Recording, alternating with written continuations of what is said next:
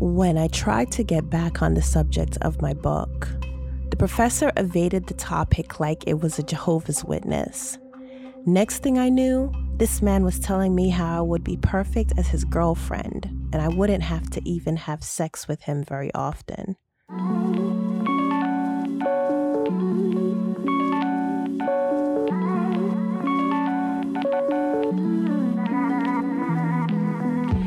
Hey, hey, hey. I'm Aziza Kibibi, and this is self published episode 7. In this episode, I'm going to share with you my tried and true hacks on organizing and keeping track of ideas and information for your book, my experience going to school for the first time at 35 years old, and the aftermath of peering on Katie. Yes, you'll have to learn how to take the good with the bad and get very comfortable with the mindset that there is no such thing as bad publicity. But first, I'd like to make you aware that following me on Instagram and Facebook will give you access to more ideas and information, as well as some good old fashioned entertainment. And subscribing to my YouTube channel and my website adds some cherries and whipped cream to the entire dessert that is Aziza Kibibi. Just saying. okay, without further ado, please allow me to caress your eardrums and penetrate your mind with the blog post, December 14th, 2013. The power of knowledge. I have one more day in my fall semester at Essex County College. I'm anxious about my grade in my most challenging class, French. I also took African American history, biology 101, and cinema appreciation to go towards fulfilling my communications degree. I'm thinking about things like maintaining my grade point average and what am I going to do after I graduate. There was a time I never thought I'd have concerns like making it to class in the morning or getting an assignment submitted on time. And here I am, a full fledged college student I sit in class on some days, distracted by the young adults around me, sighing out loud in complaint of the professor's homework assignment. It was frustrating for the progression of my African American history class to be hindered by students that didn't appreciate the opportunity to get an education. There we were, watching a film on the sacrifices people made to improve the quality of the educational system, and the young people watching were uninterested. I just didn't get it. If they only knew what it was like to want to go to school and not be allowed to. My father homeschooled me until I was 11. Before he stopped teaching me, he promised that I would go to high school. I looked forward to the day I'd walk through school doors and sit in a classroom with other students. Well, while under my father's rule, that day never came. By the time I was 14, my dad banned education among me and my siblings altogether. Any teaching I did of my brothers and sisters, I did in secret. I had to worry about my father finding worksheets I created for my sisters to practice their handwriting. I got nervous anytime he walked in on them reading a book. So when I watched a film in class on Frederick Douglass showing him sneaking around to learn to read, I became overwhelmed with emotion. That film and any others like it, themed in slavery, connects to my life growing up on so many levels. Therefore, it pains me to see others take the opportunity they have to get an education for granted. Learning French gave me a better understanding of English. I've seen the inside of a frog up close and personal. I learned that the free school breakfast my kids eat in the morning is thanks to a man named Huey P. Newton. And instead of just watching a film, I can't help but analyze the editing, cinematography, and mise en scene. I didn't get the chance to walk through school doors and sit in a classroom with other students until I was 35 years old. And most of the other students are my daughter's age. I may feel a little uncomfortable when one of these kids wants to give me attitude like I'm their peer, because I'm harshly reminded of my seniority over them. I've even had professors eight years my junior, which is a test in humility itself. But I'm not embarrassed and I'm not ashamed because I'm using my opportunity to get an education for all it's worth. Better late than never is what I say.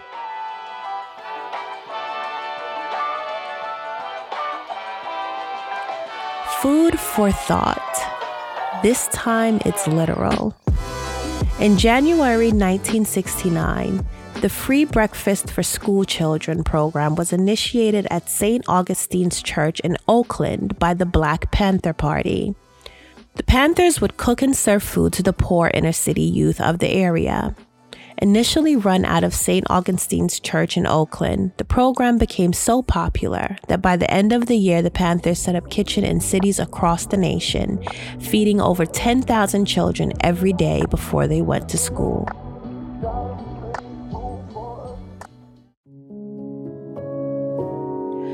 Sidebar It had been five days after The Katie Show aired when I wrote that blog post. The day after, I was whisked away at 4 a.m. to appear on Pix 11 News. My email, social media, and blog inboxes were overflowing with messages that to this day I still haven't responded to all. Sidebar and sidebar. About two years later, I found that Facebook had folders within your message folder that held messages they screened. OMG. There were so many more offers for interviews that I missed. hmm. Oh well. Where was I? Oh, yeah, my inboxes were overflowing with messages. I watched the visitor counter on my blog change in coordination with the seconds on the clock. I think for 2013, you could almost say I went viral. And believe me, all of this was welcomed. But what I wasn't prepared for was the attention I got from guys at school. Many too young for me, and some that probably violated school policies considering their position. The semester was nearing its end, so the inhabitants of the campus hall started diminishing like leaves on trees during fall in Jersey. I had a couple of class finals left, so I was among the remaining students and faculty ushering the semester out. On my way to one of my classes, I noticed people staring, pointing, and whispering to each other. At first, I thought it was in my head, then I realized wait, they must have watched The Katie Show. I was waiting for the elevator when two young men walking by saw me. They doubled back to instead wait alongside me. When we got on the elevator, they both told me they saw me on television. I responded politely, not really wanting to talk with strangers in a confined space, and focused on the blinking numbers above the door. But that didn't stop one of them from asking me for my number and if I had a boyfriend. That's only one awkward example. Keep listening, it gets worse. After being stopped in the halls over the course of the day with thumbs up, hug requests, and behests for pictures from men and women of different ages, I'd gotten used to it and was better prepared for the days ahead, but nothing could prepare me for what happened the following day. Wrapping up their grading for the semester, professors could be found in campus passageways more often than any other time during the semester. I appreciated the silent nods and smiles of encouragement from much of the faculty as I went about my study day. But one smile didn't stop at the creased lines framing a pair of lips. In fact, belonging to a gentleman which looked to be in his winter years, one smile stopped me completely and introduced himself as an English professor. He offered to buy me coffee to congratulate me on my poison presentation on The Katie Show. Innocent enough, right? My class wasn't for another 20 minutes, so I didn't see any reason to decline. We chatted about my book, how he would help with editing, and ideas on getting it published. We exchanged numbers and emails. I agreed to send him my manuscript. It was all good, and I took my leave to head to my final. I sent the professor my draft as soon as I got home, eager to get feedback from someone who seemed well read and actually taught writing. I was more than happy when I got a call from him confirming that he read four chapters and would like to meet as soon as possible to discuss further steps. Now, here's where it gets interesting. Instead of meeting at the school like I expected, he asked if we could meet at a diner. Okay, I guess. And we met a few days later. During this meeting, I learned everything from how this man grew up to how much money he was getting in Social Security, which was really curious to me. Why would he be telling me about his income? Then he started going on about him being lonely and wanting a companion. I politely listened, telling myself to respect my elders. But when I tried to get back on the subject of my book, the professor evaded the topic like it was a Jehovah's Witness. Next thing I knew, this man was telling me how I would be perfect as his girlfriend and I wouldn't have to have sex with him very often. I almost spit out my coffee and nearly choked on it, calling for the check. I was out of there.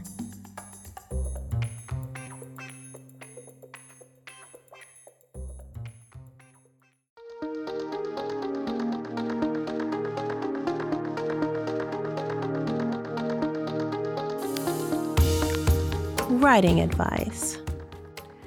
At 32 chapters and 418 pages, it's safe to say my book, Unashamed of Life Tainted, Volumes 1 and 2, was an ambitious undertaking.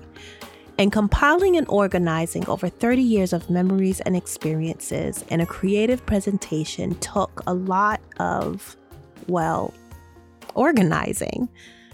I had to come up with ways to track changes, structure the storyline, and finally construct an ending that made sense. I can go on about techniques from how to narrow down a subject matter for an essay to storyboarding for a book trailer.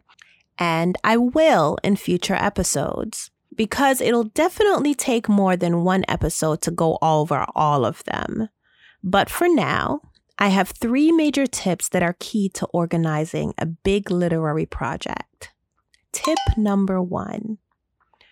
Aside from some obvious basics like turning on autosave in your word processor, most word processors today have the ability to track edits. I used Mac Pages to write my book, and it has a tool that allows you to go back to previous versions of your document. Whatever you use, Become familiar with this tool and make notes in your calendar the days you make a major change. You never know. Two weeks from now, you could realize that your first idea was better than the one you're working on now.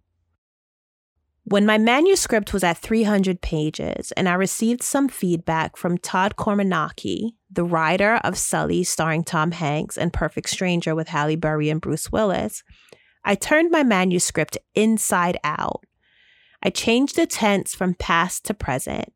I got rid of two whole chapters. And I also structured it into volumes, which meant I had to write two endings. It was so difficult to keep up with all of these changes. I saved different versions for each major change, and I also had to format my book differently for digital publishing as opposed to print publishing. So, yes, there are also different copies for that as well. All of these versions on my laptop got pretty confusing. So, tip number two is get an external hard drive, thumb drive, or memory card and save the different versions on it. You'll have a backup of the versions before you made major changes, and you won't get yourself mixed up between them and the project you're working on. This also helps with ideas for repurposing your original work. I'll share more about that in future episodes. And finally, tip three computers stop working, knock on wood. Hard drives won't mount, and memory cards get lost. Though we all would like to put our faith in these tools without fear or worry, the fact is everything is valuable. Or maybe you aren't in the position to invest in these extra tools or are waiting until it gets shipped to you. Well, until then, email your work to yourself. Sure, it's similar to saving it to the cloud, which you can surely do. But emailing it to yourself not only gives you a saved version of your work, it's a form of copyright because there's a timestamp on it. The moral of the story? You want to avoid the possibility of losing your work literally or to someone else, and you could very well change your mind about changing your mind. Having backups not only protects you and your work, but being able to look back on how you've grown is invaluable to the process.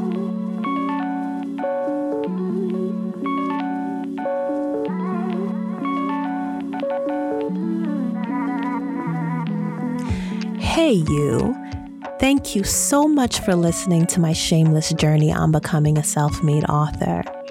The fact that the subject matter of my book is not commonly palatable makes it a great case study, if you ask me. You can say that its extreme position on the spectrum of literary subject matters exasperated many challenges that a writer may face. That business with the professor, offering help and trying to get something I wasn't willing to give in return, is only one crazy example of what I contended with. I still find it curious how my openness about the abuse I suffered evoked the most primal natures of males. If you have any theories, do let me in on them. You can shoot me a note on my website or on my social media platforms. I'm Aziza Kibibi everywhere, and as usual, links are in the show notes. And on that note, until next time, be blessed, for you are a blessing.